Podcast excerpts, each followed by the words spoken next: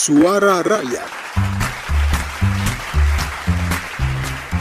Libur lebaran sudah usai, saatnya masyarakat kembali ke kota. Banyak cerita menarik tentang perjalanan mudik tahun ini. Untuk menghindari penumpukan dan kemacetan di jalan, pemerintah telah melakukan berbagai rekayasa lalu lintas. Bahkan Presiden Jokowi telah menyampaikan himbauan kepada masyarakat untuk menunda perjalanan balik. DPR RI terus mendorong pihak terkait, terutama Menteri Perhubungan, untuk memberikan kenyamanan hingga fasilitas pendukung untuk masyarakat yang melaksanakan mudik lebaran dan balik. Banyak hal yang unik saat mudik, seperti pengendara motor yang tak sadar meninggalkan istrinya di rest area, hingga banyak pengendara mobil yang ingin menghindari kemacetan, malah nyasar ke perkebunan warga karena mengikuti aplikasi peta.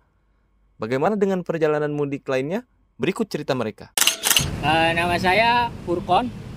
Saya kerja di Transjakarta. Saya kemarin mudik uh, minus 2 dari Ciputat ke Tegal. Perjalanan sekitar 10 jam itu macet. Nah, tapi saya enjoy-enjoy aja itu karena uh, namanya uh, karena waktu lebaran. Jadi ya enjoy-enjoy aja saya nikmatin aja gitu. Keluarga di kampung. Saya naik bis. Alhamdulillah macetnya nggak begitu parah sih nggak yang tahun-tahun dulu yang bisa nyampe 12 jam 15 jam Nama saya Ica, saya mm, melakukan mudik dari Riau ke Pariaman. Saya menggunakan sepeda motor. Kondisi di jalan sangat padat dan macet sekali, tapi dengan menggunakan sepeda motor, saya bisa terus melaksanakan mudik saya.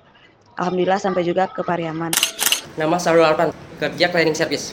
Malam jam dari sini yang mudik itu jam 11, 11 malam nyampe Sukabumi jam 4 itu lewat jalan Ciawi situ Cicuruk itu lumayan lancar gak macet cuma pas pulang ke sininya lewat jalur puncak dari Sukabumi jam 1 nyampe sini jam 8 pagi.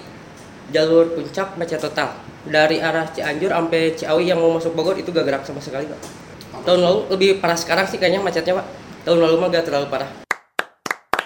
Suara Rakyat Produksi Televisi Radio Parlemen Biro Pemberitaan Parlemen Sekjen DPR RI